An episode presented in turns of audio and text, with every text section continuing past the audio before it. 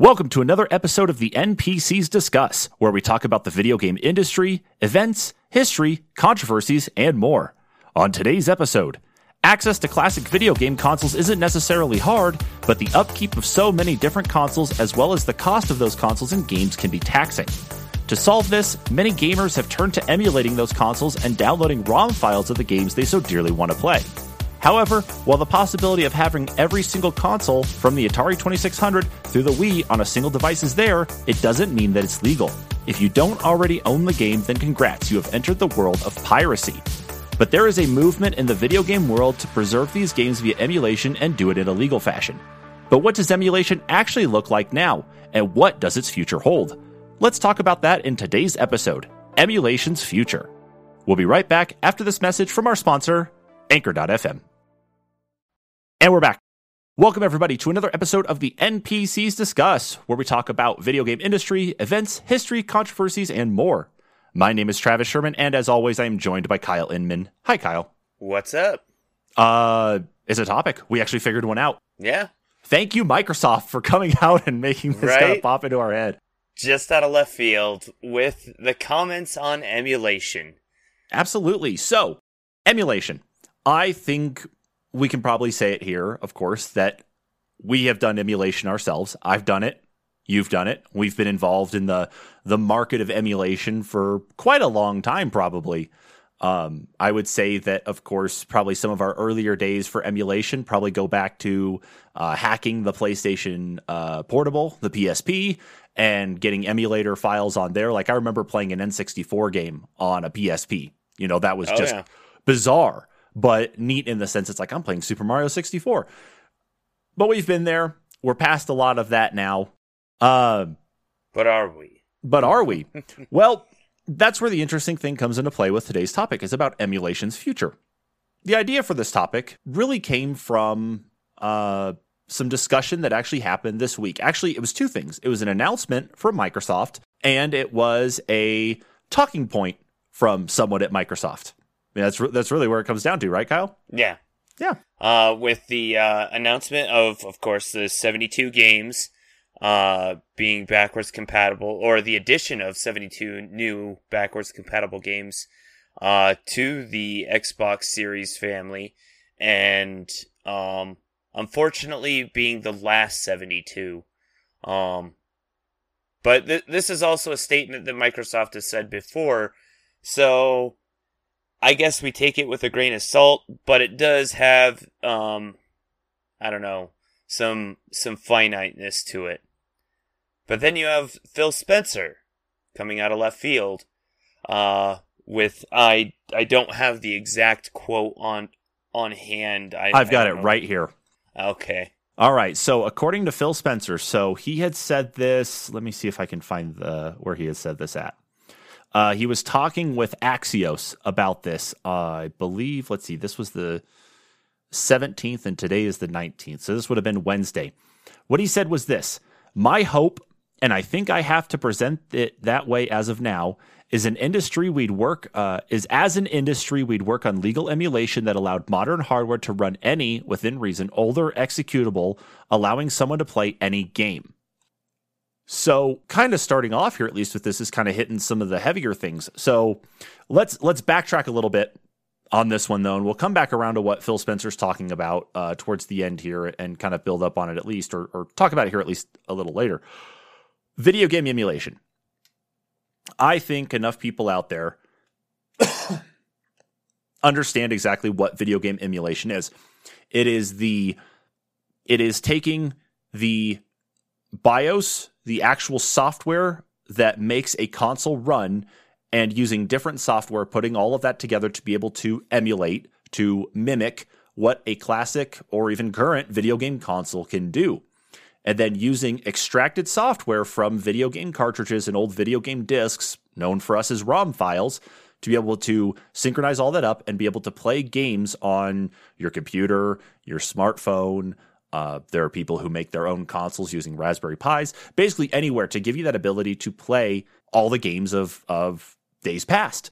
And while emulation isn't necessarily a new thing, it's been going on since the 90s when computers became more and more ubiquitous and easier to get a hold of. People started figuring out how to reverse engineer these consoles to how to reverse engineer getting the files off of the cartridges. And here we are. Uh, you know, the emulation market is actually rather booming in, in one form, uh, but there, there's a big problem with it.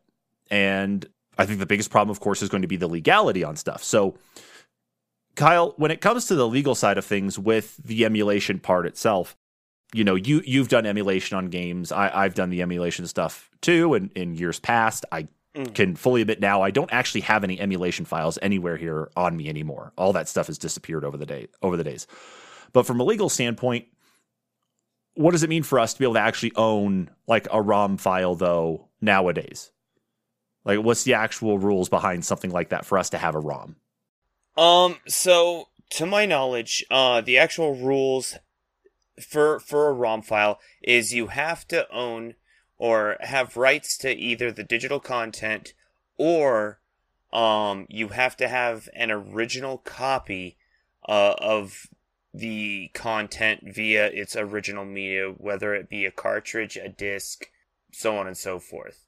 Now, some of these, of course, have been converted to uh, files and made available through uh, sites like Good Old Games is a good example, um, where you can get some classic uh, PlayStation and PlayStation 2 games that don't even actually have listings on, on Sony's store at all. So that that's kind of cool. But they were ones that I, I think some of them were actually originally computer games as well.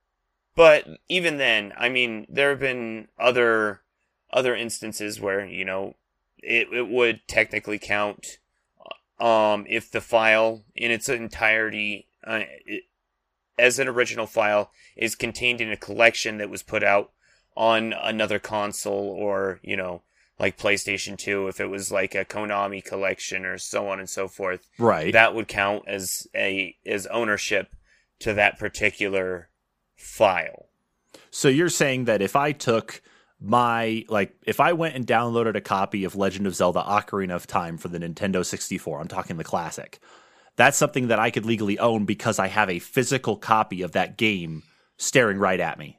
Well, that's kind of where the legality gets a little bit murky.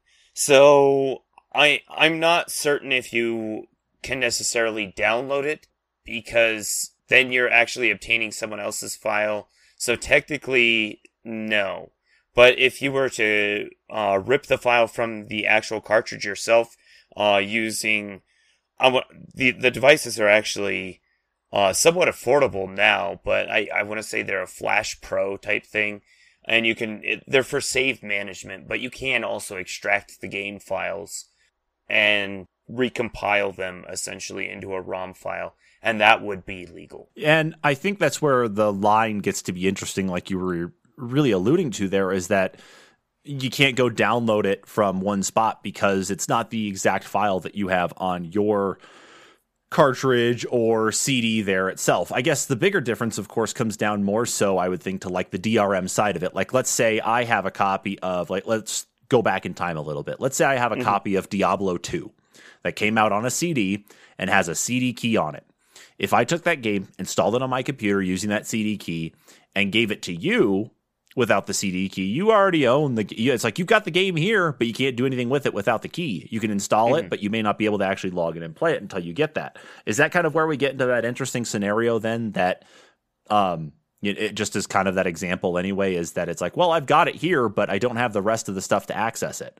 Kind of, but kind of not. I mean, it, yeah, I, I think I, actually I think you hit the nail on the head with that one. I was just trying to come up with a more like kind of like a, a, different example because not everybody has the like I hate to say doesn't have the ability, but in reality, nobody here at least I can't name any, anybody off the top of my head that I personally know that can take my Ocarina of Time cartridge and pull the the actual files off of it to be able to play in an emulator on my computer. I don't know anybody that can do that. And for the layman, they're not going to have the technology to do anything like that. So that's where you start to see that interesting gray area where I already own the cartridge and someone's offering this file here it should at least kind of fall into that that I guess fair use part at least in one sense because like I already own the physical now I've got the digital. But you are right that is definitely an interesting spot to kind of think about it.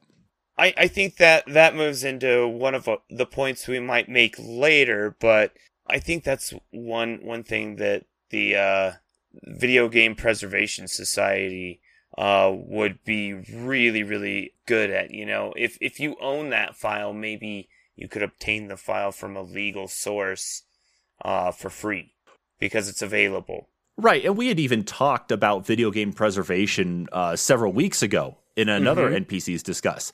Uh, but the world of emulation has definitely changed, even just in these few weeks alone, especially with the acknowledgement of someone at the forefront of a large company, especially one of the large video game console companies. I mean, Microsoft does a lot more than just that, but you know, they're one of the big three. And for Phil Spencer to be able to go ahead and step up and say, we need to make this a legal way to be able to offer these video games out there. But in tandem, of course, we're running into the problem now with their backwards compatibility offering too. Uh, you know, it, it's just it's interesting that in just these few weeks, all these other doors have opened up. I mean, hell, uh, I know this isn't emulation related, but Apple just decided to go ahead and start offering parts to people to say if you want to mm-hmm. try to repair your iPhone yourself, we'll sell you the screen, the camera, and a battery if you want to do it and give you access to our manuals.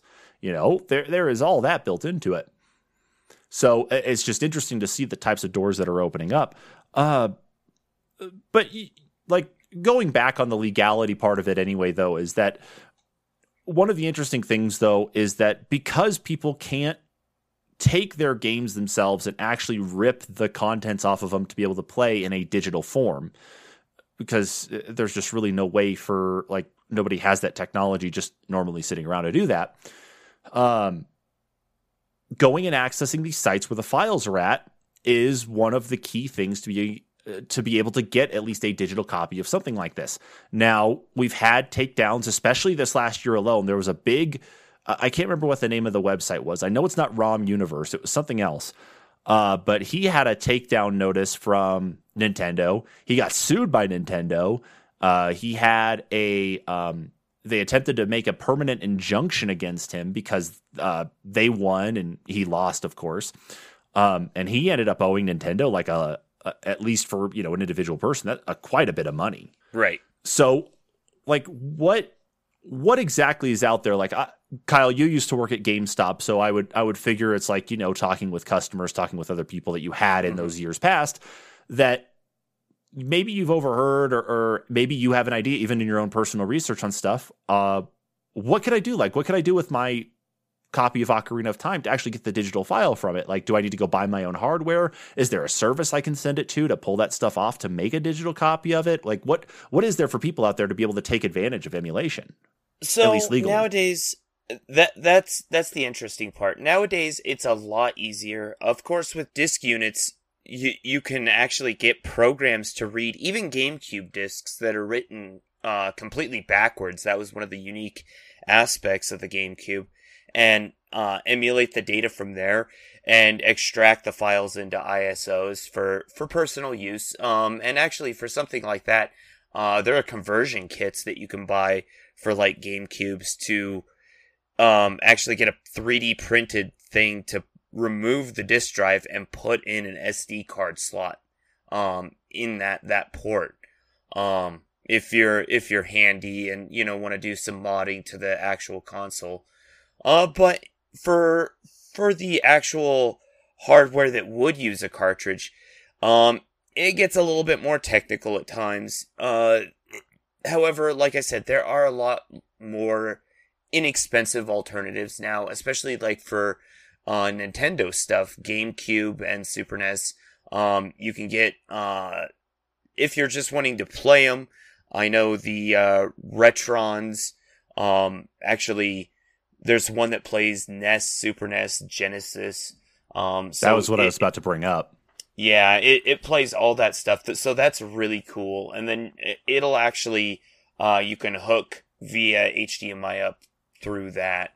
Um, but then there are other units like that would actually emulate your Game Boy on your PC, and they're only about 50 bucks. Okay. And, so, and with some of those, you can actually rip to your computer as well. Okay, so there are at least a, a, few other options out there in the physical sense, at least. Like I could, if my N64 died, I could go find something that probably is a standalone unit that I could pop the cartridge into and just go. Um, but that still doesn't come around really on the digital front, though, in the sense of being able to take those files off of there. Like there may not be a way for me to be able to procure something like that, especially because we're in the midst of a global chip shortage, we're in the midst of supply chain problems. So to be able to get access to some of those physical devices to be able to emulate uh, these older titles, you know, with an actual physical cartridge that you have in your possession, may end up becoming more and more difficult. And that's why a lot of the question comes up to more of the digital facet of it is like, how can I as an end user actually do that. And that's what I was asking. It's like if you knew if there were any services out there where I could just pop my cartridge into a into a uh, uh, uh, postal service, you know, a, a post office um, flat rate box, and just send it off, and then get back uh, a flash drive that has it on there. See, and on that front, not to my knowledge, unfortunately. Okay. Um, and I, I think that that gets into another legal realm of you know someone doing it for you all of a sudden becomes illegal. Uh, but if you're doing it to your own files, then it's not so illegal. Okay, I, I can I can understand that. Then you know that there could be that that circumventing around. It's like, well, I do own it and I do own the digital file, so I, I get right. that. Having someone else do it for you is definitely another interesting hurdle to go through to get it done. But yes, that does present that same problem. But then there's the other aspect that is really cool. If you've already got those files and you don't necessarily have the hardware or can't find the emulators, because there's a lot of emulators that are being attacked, um, as well, because they're, they've, they've gone and, you know, they've used the original source code and on the complete opposite front, now there's a lot of emulators around that have come up with their own unique source code and you know, some of them actually run some of the games better than the original hardware does. But you can actually access those files via developer mode on your Xbox. Right, and that is actually a very interesting thing that is available there. But I, I want to kind of circle back just just a tiny bit here to what you were just talking mm-hmm. about about some of the enhancements, um, about like w- the value that emulation does provide to some some games. I mean, we mm-hmm. Um, you know, we see, of course, you know, not only just the ability to to play classic titles, you know, things that we grew up with that we love that it's just harder to procure. You know, like what I mentioned in the intro there is that it's you know, there is a big cost associated with buying an old console and even potentially an older copy of a game because if you want something that looks good and works well, you may end up paying hundreds of dollars to be able to get oh, even definitely. just like the console, a single controller, and that one game. Um, but where emulation, at least this is why I was circling back around, sticks out is with those enhancements. Now, besides playing something you want to play there just for the fun of it, look at what emulation has brought to the table in regards to some of those enhancements as they relate to let's use breath of the wild as the example so breath of the wild of course uh, legend of zelda breath of the wild uh, most recent uh, zelda like standalone zelda title not a remake not a remaster all open world uh, inspired of course by skyrim is available, of course, came out on the Nintendo Switch back in 2017, I think. And people in the emulation community were able to put this on their computers and by using different texture and shader packs as well as other enhancing tools were able to bring the game up to a full 4K 60 frames per second experience. And I got to tell you, if Nintendo could have done that from like day one with the Switch, like put focus on 4K stuff, or even if we do get a Switch Pro in the future, I mean, right there is a good example of where emulation has actually been successful in making the this quality content even like have even more quality to it with those enhancements. Uh, I mean, what's your take on on stuff like that? On what the community does with those types of uh, modifications? Well, in in, in that aspect, you got to think about nowadays. All or a lot of your your consoles and your hardware, uh, your computer, it's connected to the internet all the time. Everything's always receiving updates. Old consoles didn't do that. You know, when was the last time you know a Sega Dreamcast got a, an update to the the actual hardware? You know, to to to the software that that ran the the games? Never. So I mean, that there's a lot of things that were you know they they fixed in in the games later on, but you know some of the early games in a, a, a console's life could have benefited from from some of that. Like think about Super Nintendo, where they were at the end of their life versus the beginning of the life. You know, coming out with Chrono Trigger at the end.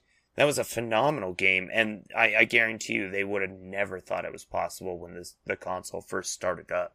Right, and you know exactly there is that yeah as as developers have more time with the console and more updates come out and more changes to the software and firmware underneath that are driving the hardware offer those improvements then yeah games that come out later on are probably going to have an advantage over the games that uh, came out when the console first launched, you know, and that's and and even so, like with older stuff, you know, obviously no firmware updates, no patches and stuff, but they're getting better about figuring out how to utilize memory, how to utilize uh, the graphics processing in these older consoles to be able to make that stuff. Right, and so it it in turn they can make some older games run smoother, run better, fix problems. For instance, it was only what a year and a half, two years ago that in Mario 64, someone finally fixed the bug with the smoke. Hmm. Okay. I wasn't aware of that one. Yeah, th- there there was a bug with the animation that actually made the smoke look really bad and just wonky on the 64 version, and it carried over even into the Switch version of the game. However, uh, one small line of code actually gave it the look it was supposed to have and someone figured that out like two years ago, year and a half ago. So I mean, emulation um gives us the ability, gives people the ability to revisit those old games, find the problems, make the tweaks, and you know, make a more polished version of the original product. Exactly. Exactly. It's it's the fact that it's fallen into users' hands to be able to make those improvements is you know, it's it's an interesting take, but of course, for us, not even in emulation itself, even in mods, people have made different enhancements to games that you know already look good, but they've offered different things that make it look better. Or you end up, you know, in the case of mods with Skyrim, and you got Thomas the Tank Engine for a dragon instead. Uh, but well, and you know, it kind of leads into an interesting point that with, with that happened with Grand Theft Auto just recently.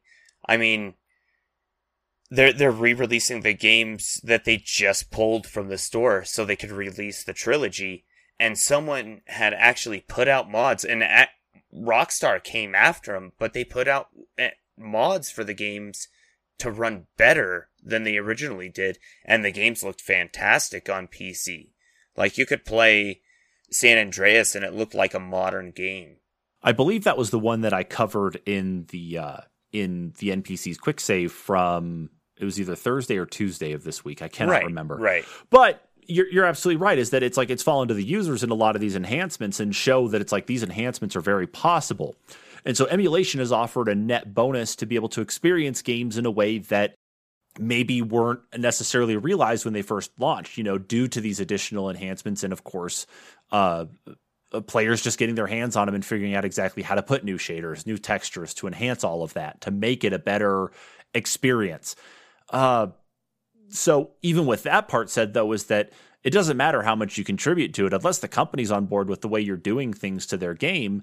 Uh, much less the fact you even have their game in your possession in a illegal form, I guess we'll put it that way. Um, you know, you're not out of any hot water whatsoever. I mean, you're in pretty deep because, again, it comes back to the issue of piracy and the fact if you can actually own that digital copy or not.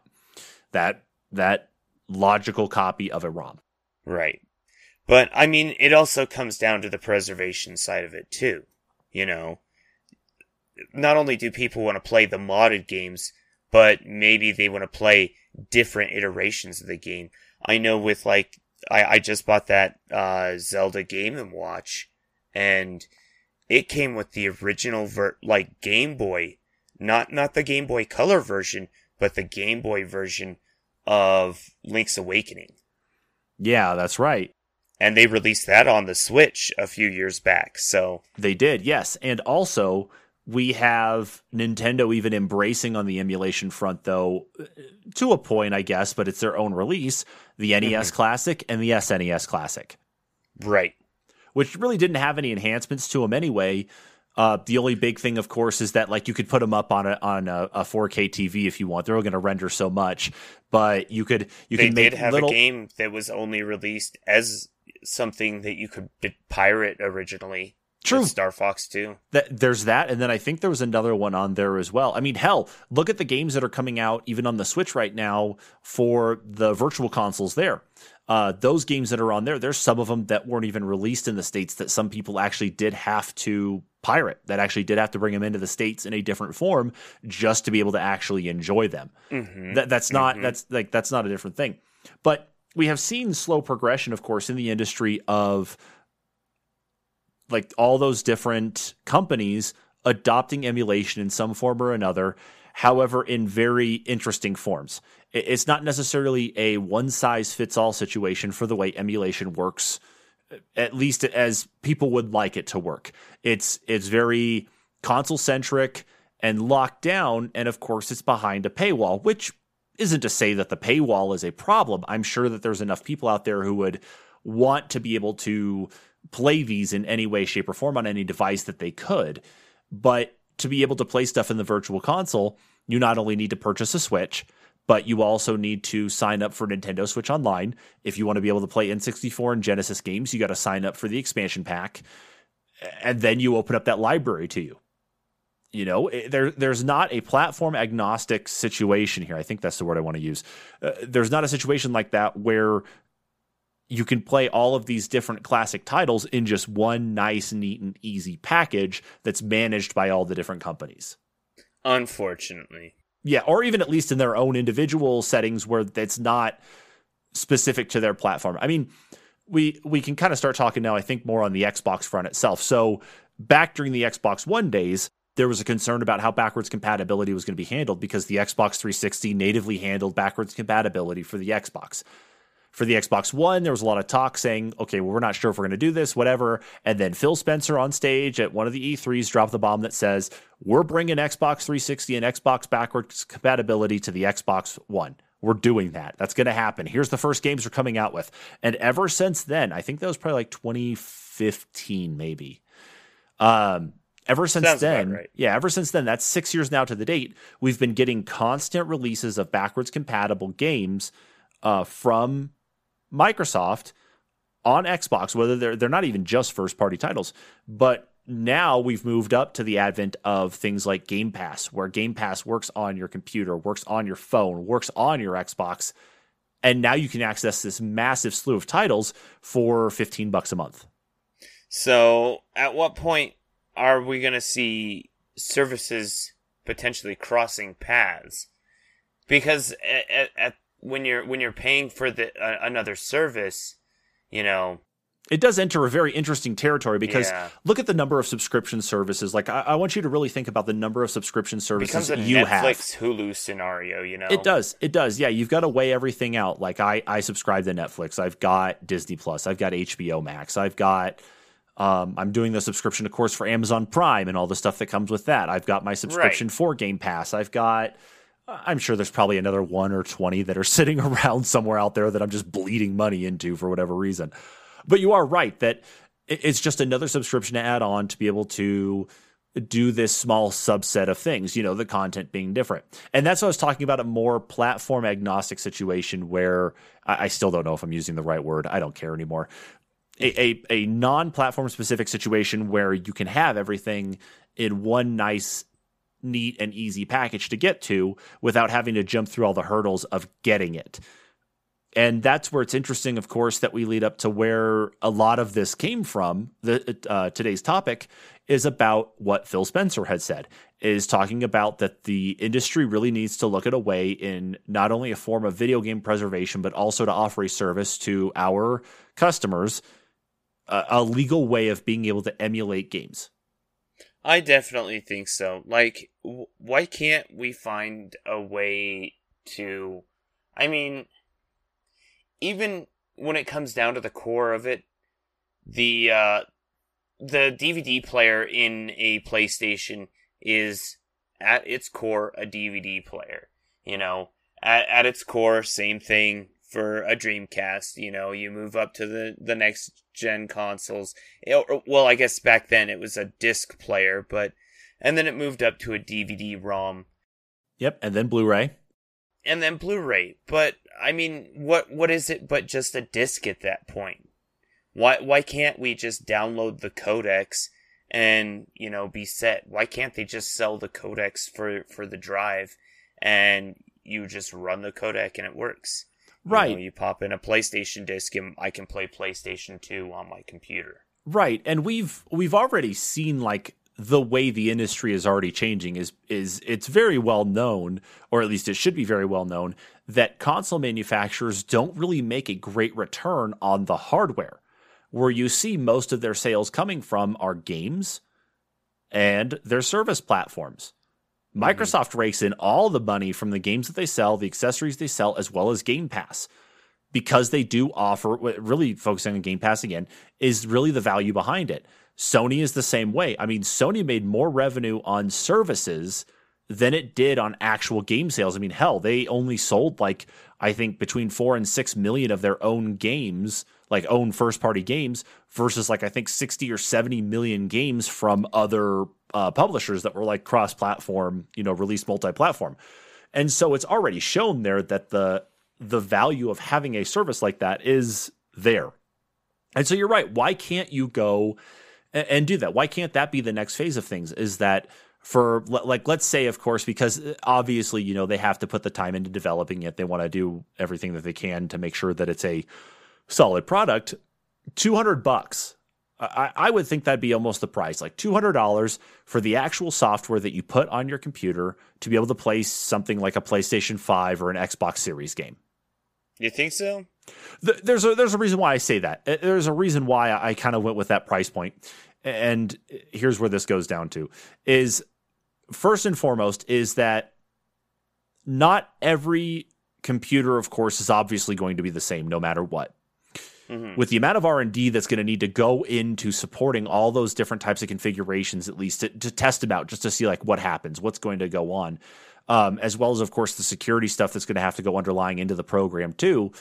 Uh, you know, it's going to require, I think, that additional expense to it. And at two hundred dollars to be able to buy this new software that allows you to play these games on your PC without literally buying brand new hardware every single console revision, you know, it ends up not being. I, I don't think that's necessarily the worst price point ever. Uh, granted, I'm kind of making more comparisons in my head to more like top tier professional software that you'd actually pay for. Like back when Adobe wasn't doing their whole creative cloud software solution where you had to pay a recurring subscription.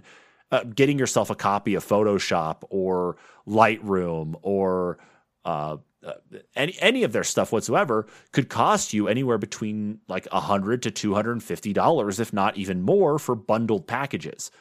So that's just another one of those things that it's like two hundred dollars seems like probably where the reasonable cost of software would be. But then for those older consoles, okay, I don't know if I like I should be charging two hundred dollars for the software necessary to run Nintendo sixty four games.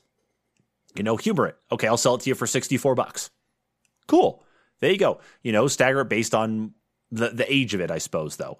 Uh, but no, I, I kind of went just with two hundred dollars based on what other solutions have been for other high tier products. And let's say you throw a a PlayStation 5 emulator that you you buy from Sony or an Xbox Series emulator that you buy from Microsoft, you throw it on your PC. Well, we both have AMD Ryzen processors, and I have an AMD uh, Radeon graphics card. You know, I know mm-hmm. you've got your NVIDIA card, but I've got basically what are effectively the bare bones in one form or another of what's inside an Xbox and a PlayStation right now. Right. You know, in a manner of speaking, of course. But that's why I posed the $200 just, just kind of there. I mean, what's your take on it? So here, here's my take. I think it should be free. And I think we're kind of moving there. Nintendo's a little slow on it because you know, they're just starting the membership thing. They're just starting to get it, you know. Okay. But eh, they they still don't have, you know, chat at all, but I think we're moving towards a scenario potentially where it could be like Microsoft and Sony are going to have stores like Valve has with Steam.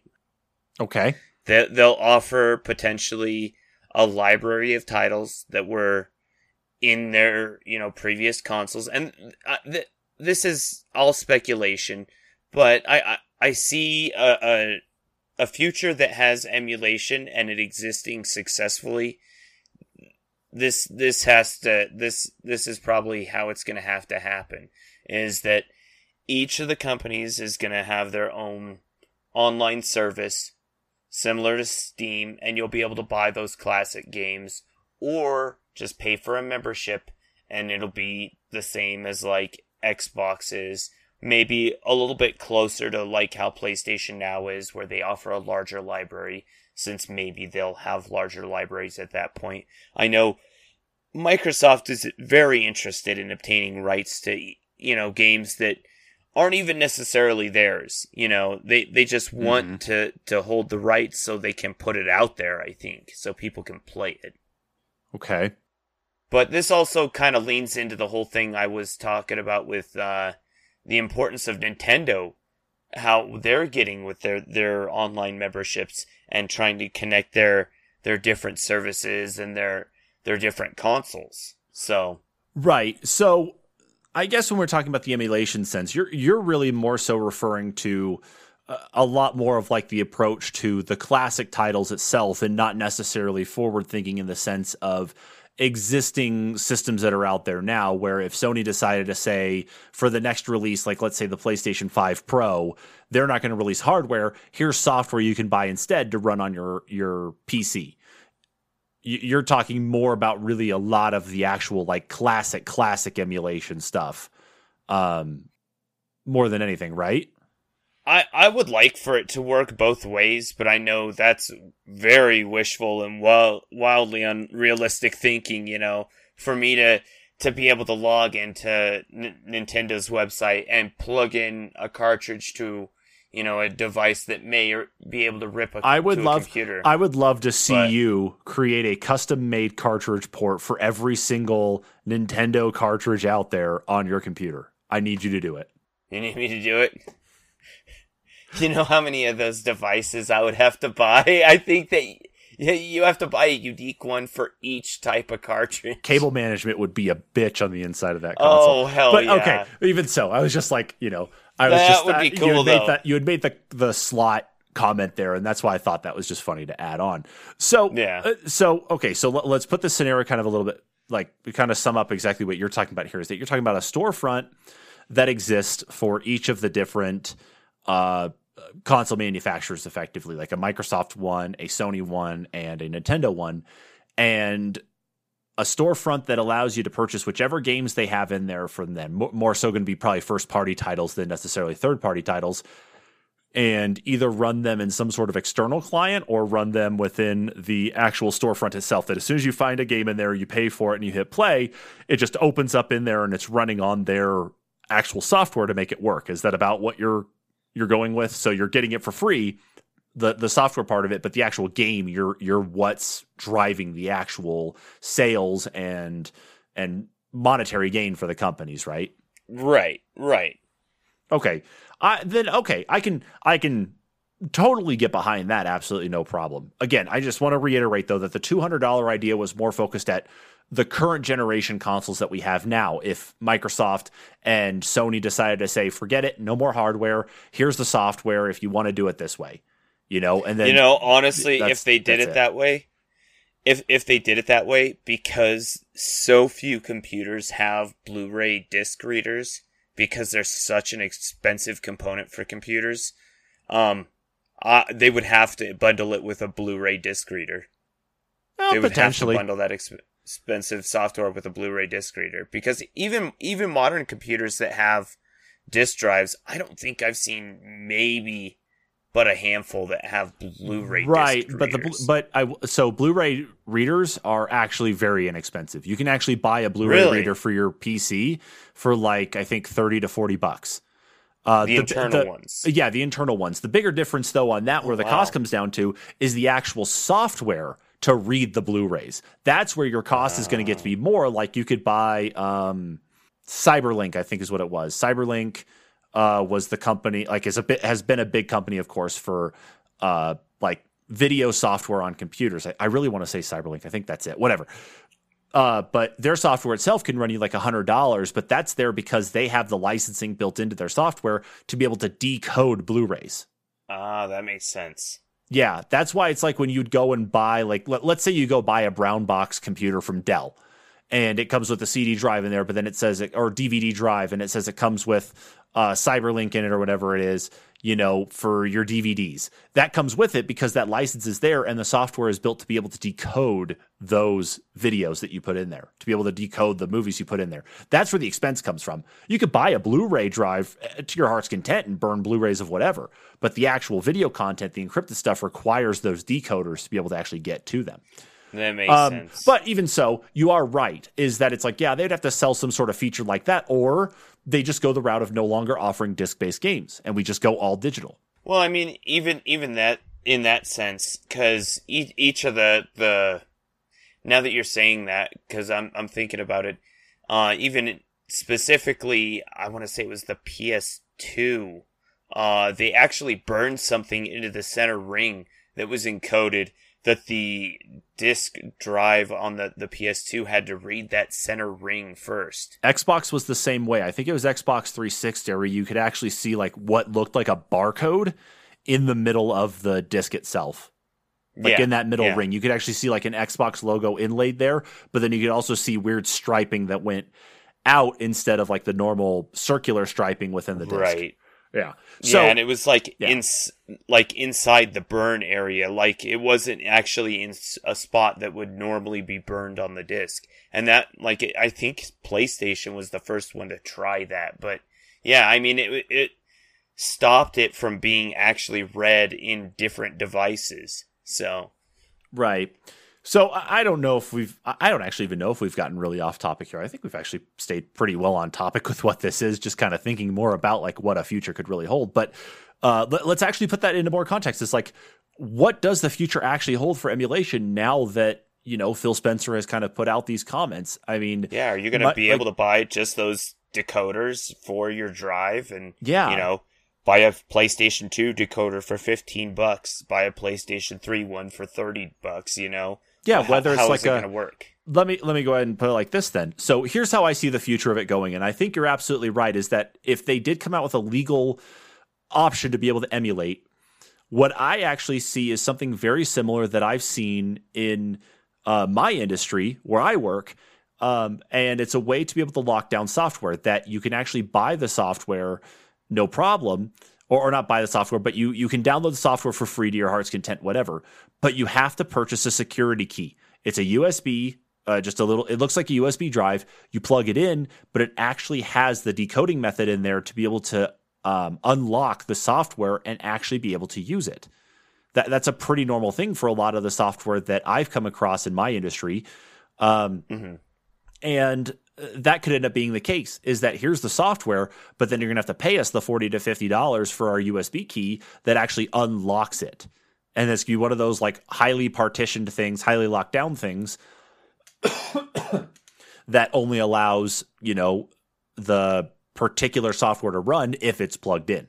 Yeah, and it might be something that, you know, in order to obtain that USB key, you might actually have to like contact the company, let them connect to your computer to read, you know, a file on the drive to actually make sure that you own that, you know, that drive or, you know, you're in possession of this computer right now to send you the key. Yeah. Like, just to just as a security thing, I, w- I would imagine. But I, I would imagine a multi. I, I, would imagine a multi-tier thing, similar to the way that those like Titan USB keys for like logging into things will work. Is that you have your key with you, you pop that into your laptop, your your desktop, whatever, and then you have to put in like a special pin code or what have you. But I would imagine that it'd be like you boot up the software, you plug that security key in, and then you log in with credentials that are assigned to that USB key. And then that altogether, like that uh, decrypts what's on the key as you're running the software and then that's what allows you to access the content itself. You can access the storefront yeah. all you want and buy all the different games, But to actually run the sense. software, that's where the USB key comes in. So that's where I kind of see the future going to more than anything. I don't necessarily see it on on Microsoft's front. And the only reason for that is because Xbox games already run on a Windows kernel. They already run in that environment. And so for a Windows PC, I don't actually see them going this route. I see for more of the legal emulation side of things is just more more growth in Game Pass where they're able to do so, to be able to mm-hmm. incorporate mm-hmm. more of these older titles that were released on the Xbox all the way up through the Xbox Series line. That, that's all that I see them doing. It's going to be Sony and Nintendo that are going to have to lead the charge from their part because of their own proprietary software that they use on their systems to be able to make their games work.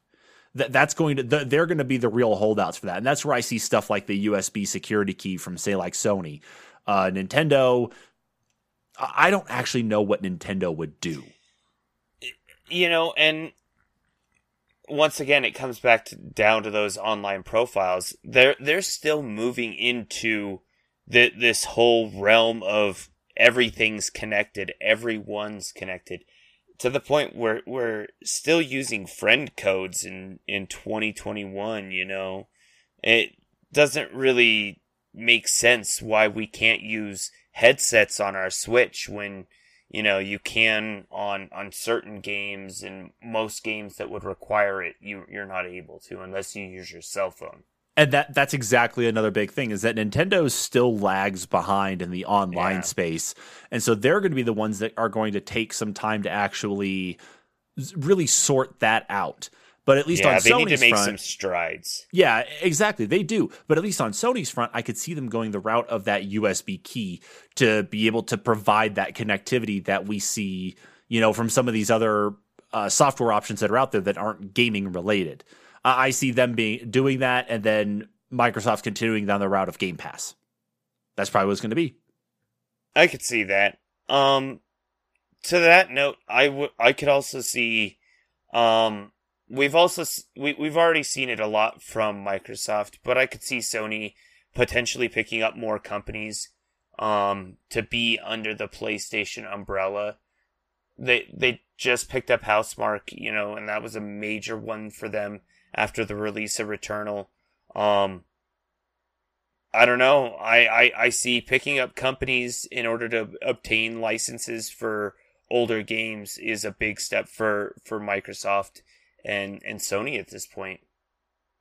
That may end up being one of the only ways to actually truly start to push some of these games to be that because I don't think you're going to see standalone companies actually handling their own managed online service or what have you to be able to handle emulating some of these older titles. You need a bigger player in the industry to help drive some of that. And you're right. To do that, whether it's going to be some sort of mutual exclusivity without actually purchasing the studio or buying the studio. Right. And and then maybe we'll actually get to see re-releases of classic titles that have been hidden in the shadows for years because the licensing is in limbo. Agreed. I mean, one interesting thing, of course, and um, I'll mention this now because I think we're pretty close to wrapping up, is that uh, it was a couple weeks ago that GoldenEye 007 for the Nintendo 64 recently came off of a uh, ban list in Germany, and it had been there since it released 24 years ago. It was set to come off of the list last year, but due to its level of uh, of the violence that in it and such, and of course because uh, Germany is like well, Germany is a part of the EU, so anything that flies there in Germany, of course, is going to go through the rest of the EU. So it was banned for that long. It came off the list. It came mm-hmm. off the list, became available, but that's great and all, and it may end up in Nintendo's virtual console, and it's a game that people have like, you know, longed hoped that would come back out in some sort of legal form. But the licensing rights behind any of the James Bond games is always such a nightmare and has always been such a headache because of I think it's MGM, I think it's uh, Eon, I think it's the actual estate of um, Ian Fleming, the creator of James Bond. There, there's a lot of this back and forth on the licensing where James mm-hmm. Bond games and actually trying to bring some of that stuff back just takes forever to do. And, and right. it's like it's like okay, cool, that one's going to be able to come back, but that's just that's just a good example of where licensing is going to end up being that problem. But because Rare made the game and now Rare is owned by Microsoft, but that title transferred to someone else wherever. Now it's in a very interesting limbo. And how many other titles out there, how many other classic video games are even like that in that same vein? Exactly, exactly. But, you know, to the same aspect, just seeing it come off the ban list and hearing about the movement, you know, it had just in the last couple years where it could have potentially been on even the rare replay as a redux version um, that got pulled. Like, I, I don't know. Uh, there, there's, there's, there's a lot of stuff I think that's happening behind the scenes that we're not seeing. Uh, but I wish more was being said about it. I do too. I really do. And I, leaving people in the dark, I, I think only leads to, you know, the, the shady practice of, of people downloading emulators and, and downloading ROM files, which I, I, I don't promote. I, I had done in the past, but like you said earlier in the, the podcast, you don't currently own, and neither do I own any ROM files that I, I don't actually currently own rights to and have, you know, either bought or made myself. So there there's that. But I, I wish I had more ability to play all of my games, you know, in a singular location or, you know, for that matter, some of the games that I'm not able to play because they don't make hardware for them anymore. I wish I was able to play them again. And that's the same for me too. But anything else you want to add about the potential future for emulation, or you think we've actually got a pretty good handle on it? I I think we've got a good handle on it. I mean, it'll be interesting to see what happens, especially since you know, I, I, I thought RetroArch would have been taken off Microsoft, and it looks like we're going to be leaning in, further into embracing the emulation. And even, you know, uh, MVG, who recently worked on on uh, the port to Quake. Uh, so congrats to him, um, breaking into the industry. Uh, has said this is a major stride. You know, with RetroArch being on Microsoft, with it being able to the developer mode being able to be accessed so easily. I think the future for ROMs and the future for emulation, for that matter, uh, of classic software is here and it, it's going to get real, real big in the next five years. I truly hope so, Kyle. I truly hope so. But with that, that is a topic for all of you. So, with that, that is the end of this NPCs Discuss talking about emulation. So, with that, thank you so much, everybody, for tuning into this week's episode. If you are a member of the video game industry and would like to share your thoughts in a future episode, please drop us a line, of course, on all of our different social media platforms or email us at the npcs.business at gmail.com. We will reach out to you, of course, if a topic that relates to your position in the industry uh, happens to come up. With that, of course, you can also catch us anyway on our social media. Check out what we got going on there. Check us out over on Facebook.com slash the NPCs podcast or check us out over on Twitter at the NPCs podcast. You can go ahead and listen to all of our other episodes over on our homepage at uh, anchor.fm slash the NPCs podcast. Subscribe on your favorite podcast platform as well, too. And of course, be sure to check out all of our other news that we put up through the week, too. We do two quick saves a week every Tuesday and Thursday. And of course, be sure to check out our news live streams on Saturday at 8 p.m. Mountain Time on YouTube and Facebook. Again, thank you so much, everybody, for checking out this episode. We will catch you all in the next one. Laters.